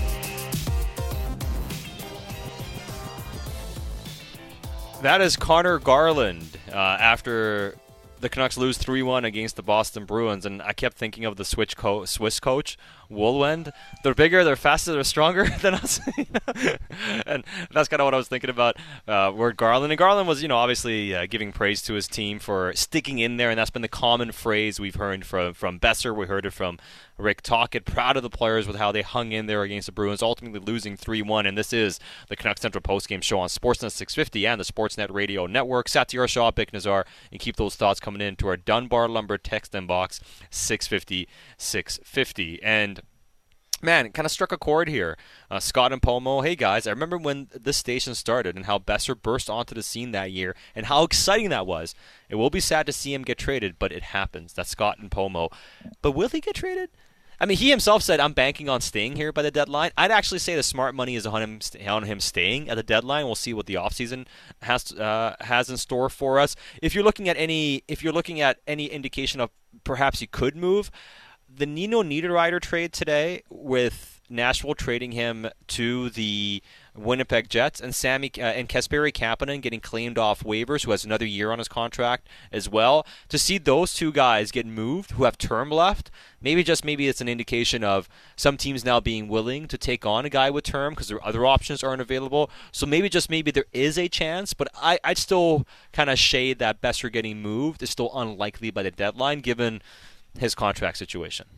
And for someone like Nino Niederreiter, right? Like he scored some goals this year. Yeah and he, he just overall is a good defensive winger. Um, so a little bit of value there. Um, 28 points on the year. Brock's in at 37, but a lot of it coming by way of assists when you're labeled as a goal scorer, right? Brock's going to have to do some work to try to get back to that 20 spot. But that's the thing. It's if you're going to be a winger, some people want goals from the wing, and you don't Niederreiter has popped some in this year. Yeah, and, and so suddenly someone's like, "Yeah, second round pick, sure." Four matters, you know, and, and I think and what would you say about Boeser? If the Canucks can get a second and get the money off the books, I think that's sufficient value. But right now, teams want Vancouver to retain salary. So Vancouver probably says, "Hey, I'll retain salary, but what am I getting to retain salary?" And I've mentioned this before. Allvin to an interview with Iain MacIntyre, who unfortunately will not join us tonight. Uh, just too much work for him to get done uh, to, to join us on an early start here. But he mentioned in, in the Q&A with him that the cost of retaining money, we know what that is. They themselves send three and a half million to Chicago, cost a second round pick. So he's probably saying, if I'm retaining a million and a bit this year, next year, and the year afterwards, that's close to three million in money. So just to retain, I want a second round pick. But also, the player has value. I also want a second round pick for the player. Which is the right thing to ask. It is a right thing to ask. Why retain to get just a second round pick? You want something in addition to do that. And right now that seems unlikely, but in the offseason when teams have more cap space, maybe somebody comes and says, "Hey, we'll give you equivalent to a second round pick." And you don't need to retain money. Then it becomes a bit more palatable. And could that be more likely in the offseason potentially? It's a way to play the game. Yeah. And as we've detailed as well, you look at the free agent class this year. If you're a team that intends to improve in the summer, you're going to be hard pressed to do it in the free agency unless Dylan Larkin goes to market, unless David Pastrnak goes to market, and there's some heavyweights on there, it's hard to find real needle movers mm-hmm. in free agency. Yeah. And what's going to happen is someone's going to get overpriced and say, "Hey, I don't want to do that. Where else can I get better? Can I go undervalue shopping in the trade market?" And there can something materialize and say, "You know what? Retention 5 months ago was a problem. Now, let's just do the trade."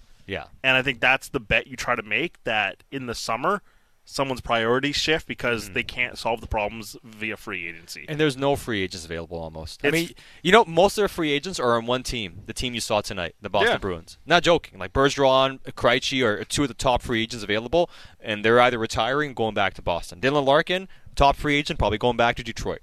Once those guys are gone, there's almost like Max Domi might be one of the top free agents. Max Domi. And you, like you just let teams say, "Hey, three million dollars for four years, whatever, twelve million total. You just like let other teams do that. Yeah. And if there's going to be a bidding war, someone's going to be left saying, "Well, we missed out on Max Domi." How do we try to solve this elsewhere? Yeah. Or we missed out on this winger, whatever it is. Yeah, and right now it's like two more years, but once you get into next year, it's like, well, it's two years. Is this season and next year. Maybe it's more palatable. And that's why, again, on Boeser, more likely something happens in the offseason, but never say never. We're, we're six days away from the trade deadline, and uh, I, I think we'll see. We, we talked about this. I think at this stage, the only way it's going to happen is if there's some secondary assets attached to it. And I don't mean draft picks. If there's just some other prospects in the system, you say, you know what, to make this trade, and if we're getting something valuable back that we actually want, treasure, if it's a first round pick because we're attaching more, I think that's the way to do it because you can decrease the overall value of what the trade is. And I don't mean you can decrease the perceived value. I'm just talking about the dollars. Right. If someone's getting, I'm not suggesting this is going to happen, but if someone's getting Brock and Nils Hoglander, instead of saying I'm getting one player for 6.65, I'm getting two players for 7.5. Yeah. That's how it's going to be viewed as. And say, hey, I can solve two, Two problems, on my roster. with one player. And and Nils Hoglander is a functional NHL player. Right. It's just about working on some details. But if someone else wants to take on that development path and say, hey, at the ELC, that's fine. I'll deal with that. That's how you can change the value of the trade. Well, and then you look at it and you say, as, as an acquiring team, hey, it might be worth giving up the first because we got this guy for two years who's going to score for us, and then this guy after that might be the guy Five, long six term. years, yes. And it's like that's worth sacrificing a good pick for, right? And and that's how it may come together. But again, more long. I'm still shots. highly skeptical. Exactly, and it's just presenting more, you know, how it happens and could happen versus what is more likely to happen. Uh, we'll get to more of your text messages here, but let's continue on when it comes to player audio and a guy who's getting a lot of love on the text inbox, also on social media. And you heard the coach also give him kudos. Is Arturs Silovs. Not Linus Ullmark, but Artur Silovs. And Artur Silovs met with the media after a 3 1 loss against the Bruins, and here's what he had to say. Um, I think it was um, a good enough game. Um, I mean, it's hard to say, you know, top team in the league, uh, league. I think we played well, you know, good kills, good blocks. We managed to score. Um, couldn't score the second one, but it happens, you know. How about for you personally? Overall, what does it do for your confidence to have a pretty solid game against a team like that? Uh, for sure, it's like with confidence, you know, uh, like playing more games, like getting easier, you know, like adjusting to all that kind of stuff, you know. So I think for me it was like much easier to play today, you know, even the, f- the second game, right, or third. Marchand goal there, he cut back. I mean, is that a bit like the Zibanejad goal? Like, holy smokes, these guys can score in the NHL. Yeah, it was a good goal, you know, post in. Like, uh, I don't know if I could reach that, probably not, but that's a good shot, you know. One goalie. Yeah, I was going to say from one goalie to the other. I mean, what do you think of Omar scoring a goal? Yeah, that's uh, kind of nice, you know. Like, never seen that before, so, I mean, good for him. that is Artur Silovs. Uh, after That guy's the so cool. He's so calm. He's He so calm. shows, like, yeah, goalie scored. Cool. Yeah, cool. Good for cool, him. Cool, cool. If I was in net, I would have saved. I would, I would have made that save. That Mark couldn't stop the puck. uh, David from Kelowna texted, and I listened to the pre and post game show every game. After Ian, I shut my phone off. Jokes per 60. I can stop listening now. Uh, no, you know, I'd say we're working on something. I can't tell you. But if, if we if we are fortunate enough, we might have a special guest come in. We might have ve- a special closer coming in. It, would be- very timely too. Yeah, to talk net minding. But we'll see. We'll see. We'll see. We're efforting. Is that IMAC couldn't make it? Someone called me out yesterday on the show because I said efforting a couple of times. Oh, it's not a real word. No, I know, but like we know it's not a real Well, word. It's not a real word, but the reason it's it's it's used in sports vernacular. Yes. it is. Like it's, It's sports slang. It's sports slang. It is. It's a made up word that sports, and it's usually used. They were joking about it, to be fair. Yeah, I know, but it's But- usually for, for people wondering what are you talking about. Usually, it's used when uh, with sports people talking about we're trying to get a guest, we're efforting a guest, we're efforting to get this person on, and the It's like reason- fake working hard. Exactly. It's just honestly, it's a fake word producers use to show that they have some value. Poor Josh. on Essentially, what? essentially, what it is is we sent one text message. Yeah, That's I. I'm, I sent it. I'm, I'm working hard to get this guy on. What did you do? I'm waiting to hear back. It's been 15 minutes. What is it? What else have you done? Just call the guy. Manifesting the thoughts. Please call me back. Please call me back. That's what efforting looks like. yes, that is efforting. Uh, keep, keep your thoughts coming in. Josh texting in now. I'm efforting to not cry tonight. All right.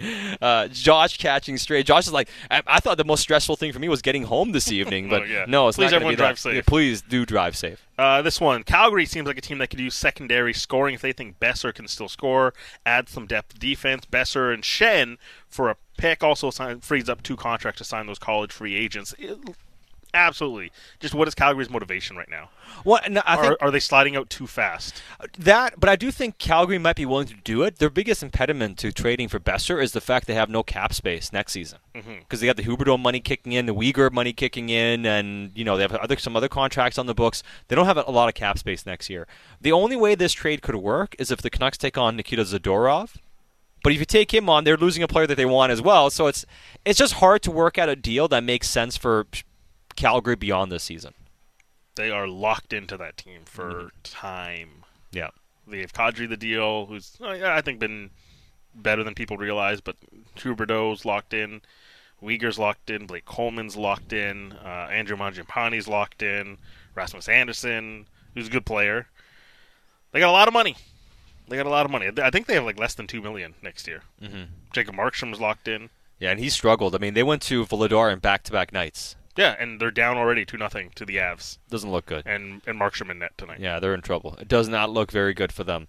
So that's why that's the other side of it. Not only don't they have a lot of cap space, do they not have a lot of cap space, you also see a lot of issues. Not a lot of flexibility. Yeah, also with how they're playing as a team. Now, Bik. Sorry. What, what, what did you I was just say while we're talking about other NHL teams, should I do the out of town scoreboard? You know what? I was just going to tell you oh. to do that. See? What are we, the Boston Bruins, the broadcasters right now, just working together so well? yeah, exactly. Uh, okay, so out of town scoreboard. Senators beat the Montreal Canadiens 5 2. So Ottawa uh, already kind of up on Vancouver. Uh, they came in uh, seven points up, and now mm-hmm. they're nine points up on Vancouver. Montreal is probably the one that best helps, but Montreal still three points up on Vancouver in the draft lottery. Uh, Flyers lose 7 0 to New Jersey. Uh, Flyers uh, maintain a five point lead on Vancouver. The big one, though Anaheim Ducks win in regulation on the road in Carolina. Woo! That is a huge win for the draft lottery odds. Uh, Anaheim gets their ninth regulation win on the year, so they are now six points back of Vancouver with 45. And uh, Blue Jackets also won in regulation versus the Oilers today, so they are eight points back of Vancouver. Columbus holding the best lottery odds uh, right now, and currently playing Blackhawks and San Jose. So there's potential, like someone's going to win in there. Somebody's gaining points. Somebody is gaining two points on Vancouver, and potentially somebody's gaining two points, and another one is gaining one point if it goes to overtime. I think best case scenario, it's a Chicago overtime win because that would put Chicago at 47, San Jose at 48, and really compresses everyone in that group. You'd be four points removed, uh, but we'll see how that advances throughout the course of the evening. But right now, with 12 minutes to go in the first period, so it's early returns. They've already three goals on a night when Patrick Marleau's jersey was retired. So that game took a while to get going. It was yeah. like an hour ceremony. And so what's also what, what's happened here is teams ahead of Vancouver. Philly lost, and so did the Montreal Canadiens. And Vancouver is three points behind uh, Montreal, but they're also five points back of Philly, but also two games in hand for the Flyers. However, the Canucks now have some pretty tough games coming up, yeah. so we'll we'll see ultimately how that comes together. And the Senators getting the victory at least puts them to 60 points yeah. and kind of out of range for Vancouver to catch. And really quickly, while I was talking, uh, Valeri Nichushkin has put uh, Calgary or Colorado up three nothing. So it's going from bad to worse real fast in Calgary. Yes, yes, absolutely, man. It's rough for those guys. And just kind of wrapping it up on on the standings. So Ottawa has a tenth worst record currently, and they're nine points up on Vancouver. So essentially, Vancouver is guaranteed to finish in bottom nine. It seems like it at this stage. It'll be interesting to see how close they can get to that bottom five if they keep losing and the season goes the way it's going. But yeah, that's what's happening right now. Yeah, rough, rough spots for a lot of teams, but at the same time, it's, it's not a bad thing uh, in terms of getting that high draft pick if that's how the season goes, Bik. Uh, what's that? Sorry. Oh, I, no. I, I was trying to catch one text here. Oh, read the text. Uh, jokes per 60. We're efforting to get you a surprise closer. Yes. F wording, F wording. Oh yes, yes. I was going to bypass that part, but yes, it, it really does make the text. It does. Uh, it's hard to take it out. Trying to sanitize the text doesn't make sense anymore. Uh, this one, Surrey Ryan, Markey is just another reason, uh, another example of why goalies should always be on max three-year deals and six million dollars at most. Season to season is just too much of a wild card. yeah, uh, it probably is. David Kelowna. It's, it, it's tough, man. Like goalies are going to get paid, especially when they go to market. They do, and that's why it was always scary to give Markstrom six times six, and I, you know, I, that's a line I didn't want to cross to give him. It worked out for a little bit. It's just it's so unpredictable that position, especially for guys in their thirties. Uh, wanted to follow up text. I mean, has it really worked out? For, no, it worked out early, as I worked out last year for them. Markstrom was good for them last year. Sure, but like by and large, do you think that they spend that money? And it's like, wow, the best thing that's happened is one round. Oh no, I'm not saying it's worked. I said it worked out for them early on. Mhm. It worked out for them last year. I mean, last year they were really good. Markstrom played well. He was a Vezina nominee last season. He was a Vezina Mhm. finalist, wasn't he? So he had a good year. But well, the first year they missed the playoffs. Yeah, the second year. So out of three years now, they've gone one playoff round. Yeah, and they got one Vezina nomination. And this year it's really bad. The first year it was like the whole team was. It wasn't just Markstrom. Like he struggled, but mm-hmm. if anything, if you looked a bit deeper, you saw the team was horrible and they made the coaching change and Yep. everything like that. But this year his game has truly fallen off. Like it actually has, and uh, that's a scary part about Markstrom. What's going on there? David from Kelowna follows up and says, "Yeah, I'm still here. Don't want to miss any of uh, miss all of your knowledge. Gee, that could be a joke for 60. Just kidding. Love your show, uh, David. I like it. Uh, good thoughts coming in to our Dunbar Lumber text inbox 650 650. I did want to go back to one thing though, Bik. We were talking earlier uh, about what Rick Tocchet had to say post game. One player he mentioned, um, well, well, a few, a few, but one player he really mentioned was Dakota Joshua. Fourth line creating identity. Yes, they're creating an identity li- like Aman as well, but said Joshua's playing really well. Joshua, we know this year has shown some size, some speed, gets in on the forecheck, and score decent hands too, right? The question was, can he do the things the coach wants? Can he play along the walls like we mentioned? Can he win those battles? Can he find a role on the PK? We mentioned during the intermission, the second intermission, that there was a PK where he got a couple of clears. He was pressuring well. He's he's finding a role there. Threw a big hit late in the game too. Yeah, yeah, and he creates some offense as well. And it seems like Toc is the right type of coach to try to get through to a player like a Dakota Joshua. I really want to see him with a truly consistent and effective center. Yeah. Because I don't know if he's going to be the primary guy on a line, but I think he can be a really, really good secondary player on a line. And if you get another semi play driver, again, we're talking about depth. But if you can get another play driver, I think you'll really see the effectiveness of Dakota Joshua because he's got good hands, you mentioned, and below the hash marks, I think he can create for others, and he's got good vision. Really exciting pieces, fragments you can see. But I think you just need other horses to go along with them, and I really want to see a center who goes with them and maybe another scorer on that line, but whatever it is, there can be an identity, and Dakota Joshua can get the most out of someone else who helps mm-hmm. drive play for him. And I think once that happens, I think you'll see a really popular fourth line on this team. Yeah, and I don't know if he's going to become a nastier player. Like he's tough and he fights, but he's not like a pest in your face, Mm-hmm. going to grab you by the scruff of the neck consistently and try to get under your skin. Like he's not like that. He doesn't have to become any one thing, but he feels like he can do a lot of things. But he doesn't need to do that. Yeah. If he becomes just a better all-around player and can kind of uh, find a role on the PK and play well along the boards and, and have the coach's trust, then he's a guy that's going to be able to lean get leaned on more. And you know, an extension of the fourth line. And Toc had mentioned that you like Nils Aman's game. I like Nils Aman's game tonight too, and there was a shift in particular in the third period, Bik, where he was really forechecking well, and he actually caused a couple turnovers and disruption, and, and led to a shift where the Canucks had pressure in the offensive zone. What he used on that play, what what he used, which I liked from him, is he's rangy, and he's disruptive with his reach, and he's got you know he's got length, he's got decent speed. He's got to get better, but I like that aspect of his game, and I like that forechecking shift he showed in the third period, and I think that's one of the reasons why the coach liked his play. Are they low key like building a basketball team here? Because Aatu Räty six two, Kravtsov six three, Nils well, they're a small got some team. range. Big, they're a small team. The Yeah. Canucks have been a small team. They've been a soft team, and, and it's not soft. I don't mean soft because they don't fight guys, but soft because they're on the outside a lot. You know, like this is not a team that wins a lot of battles. You know, generally they haven't been. They need size. They need guys who can win along the walls and win win in tough areas. They don't get enough of that. How do you in, engineer just creases and play? Right, you Yeah. lean on guys and work through contact. That's why teams are always going to covet size. You talk about traits. Uh, size is just something that it just shows up. Yeah. You have it. But you have to be able to do something with you have it. to be effective with your size, Yes. of course. But you have to start from a baseline of having it. That's the thing. Yeah. And and to his credit, like Nils Aman isn't shy from using his size. I'm not saying like throws his body around, but he knows He how to gets in people's i- space. But he knows how he knows how to win with leverage. Yes. You just have to become more consistent with it. That's the thing. Um, we'll see if that's another development plan. I don't want to say it's stuttered for him, but obviously, look, you go down, you come back up, but it, it's it's been a win of a transaction for them to, of a find. It just it's still waiting to see the true upside of that, and it might take another year or two, but uh, in the short term, uh, a good find, and wait to see how Nils Aman continues to develop. Yeah, and just the marginal little improvements we saw from those guys here. I just want to highlight one other thing Yes. uh, Tocchet said, because I know we've been talking about this as well. But he was asked about the top guys taking a lot of minutes, and he says, yeah, top guys started getting tired after logging this many minutes. now, he's just said that's still all positive for me, but he did go out of his way to mention top guys are getting tired and maybe making a few more mistakes after logging a lot of minutes. And he also uh, did say um, that Quinn can't play 30 minutes a night. He said we can't. We got to manage that. We can't do that. You know, so he's aware of it, and there's a cost to it. There is a law of diminishing returns. Of course, there is. It's a real thing. It's like eating donuts. The first one's okay. The second one, I'm not quite, quite sure how you feel about it. The third one, you're you're hunching over because you're feeling sick and horrible by yourself. That's kind of how it goes.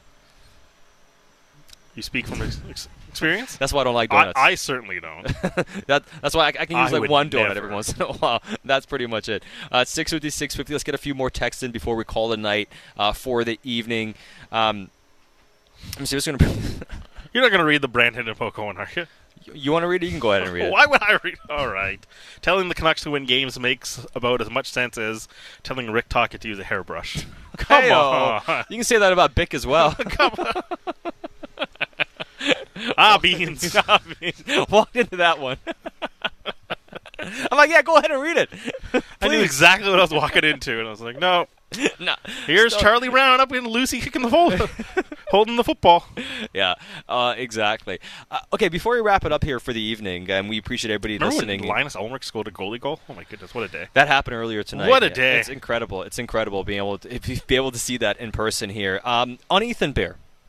So the Canucks have now run through a number of defensemen. Um, they're at Wolanin, and now Colin asked a question earlier. I mean, Wolanin looks good. Why not call him up earlier? Like I said before, earlier this season, when people asked this, I, I don't think they felt like his game was at the level yet in terms of all the things they want him to do to call him up, despite scoring a lot. But it has improved, and now he's up here. But Ethan Bear, he said, obviously no update. We'll see if the team gives an update. Doesn't look great. A thin blue line got a whole lot thinner, and they have an opponent against uh, in the Dallas Stars who aren't quite as suffocating as a, as the Boston Bruins, but not by a large margin. That, that's a tough team to play against as well. So I'm not sure Riley Stillman's going to be the right uh, tonic for this team against the Dallas Stars on Monday. They're going to need uh, someone to step in, obviously, just to eat minutes. Um, Yeah. But another capable body. Because Ethan Bear, you know, we can discuss and analyze his Yeah. game, obviously, but he certainly is a capable NHL D-man. Might be just a third pair, but nevertheless can Mhm. still play minutes. They're going to lose another effective body, and it's just going to be Tyler Myers and Quinn Hughes as regular NHLers in the next game. rough. And Myers has been playing some of his toughest hockey of his, and he's had a rough go at times as a Canuck, but this year has really been taking the cake. And especially in the last three weeks. Yeah, it's four been weeks has really been fighting it. s- And even moments tonight. Oh, yeah. Uh, Like- there- there- look, there was a couple of nice plays. It, it was, it felt like more of a traditional Tyler Myers night, Which is like where you live You with. see the upside, but you see the downside. But just in general, recently it's been really rough, and we'll see what uh, a game against the Dallas Stars brings about. yeah, no doubt. Quick Uh, update. All right, what's going on Two in two Chicago? Chicago and San Jose. You know what? Great for the overtime. Great for the get to overtime. We're still 50 minutes away, but nevertheless. Get to overtime. Uh, uh, this text unsigned. That means Quinn Hughes becomes a jelly donut after 30 minutes. the donut ana- analogy. Fantastic text message. And Oh. final word goes to Surrey Ryan. Uh, always hate the. Have always have a 2011 hate for the Bruins, but always have been a Patrice Bergeron fan. He's a pleasure to watch. Rarely puts a skate wrong. I mean, he, he's. I was irrationally excited to watch him I in was. person, just because I don't think this is going to happen, but it could have been the last time he plays here in Vancouver, and he could retire next year. so good. And the funny thing is, he's so effective yet so perfectly boring. Yeah, and, and I mean this in a good way. It's like he's like, I'm not going to chase you. I don't need to chase you. I'll just take the angle instead. And nothing It's- happens. And, and it looks like he's not doing anything, but he literally took everything away. He took your option away, and now you're stuck. It's like it's, that's, it's just that's things the like type that. Of, I, Yeah. I, meant- I go mental on team defense. Yeah. And I geek out on just a guy back checking on the right angle. There's like I like grabbed your shoulder. Yeah, like, look at this look guy! at Look at this guy! But things like replay that. it for you. But it's like boring, right? It's like something that you're like, oh, he's just skating backwards. He's not worried about winning the puck right away. He's just worried about winning the puck. Yes. and he's going to win the and puck. he does. And you know, and it's like sometimes you see a guy, you're like, this guy works hard. He's chasing. He's like, what? He's chasing a guy. He's taking the wrong angle. He, he's a busy player, but busy doesn't mean good. Busy doesn't mean effective. Patrice Bergeron just just. Effective. So there was a moment. Should I geek out on it? Yes, please do. There was just a moment early in the game where he stood at the top of the crease and just forced the pass to go one direction, Mm-hmm. and then rather than chase after the guy, he just cuts the middle of the ice off, and so there could be no pass to the middle of the ice, and he literally just skated from basically where the trapezoid starts to the Bruins blue line, Mm-hmm. just in a straight line. But there was no pass internal, so you just skated up the whole way, and you had all the space. I can't remember what Canucks player had it, but he had all the space, and he's like, "Great, I have all the space. I can skate into it." But that's what Bergeron wants you to do. I think it was JT. Yeah, maybe. And ultimately, like you're going to get to the red line, you're going to get to the blue line, and now you've no options, and you just have to chip it in, and they are good enough to retrieve it. And sure enough, it's like he blocked off all the passes, and then he's there to take the pass from the D man for the retrieval, and he just he let you skate into all the space because he knew we were going to get the puck back anyways. He walked you into doing what he wanted you to do. Yes. You know, and that's what he, he directed you. And he, and and smart players are thinking not only about how do I get the puck, it's more about how do I get the puck after my teammate touches it first. Yes. And you see the process of it, and it's boring. It's simple. You don't catch it unless you're really looking for it, but it's just so effective. But that's suppression. Limit options. Take what we want you to take, Mhm. And then we'll take the puck back. Yeah, and they're so that defense so good at retrieving the puck, and they're so clean on their exits. It was under pressure exit, and it was like control exit, controlled entry, mm-hmm. scoring chance from being under pressure.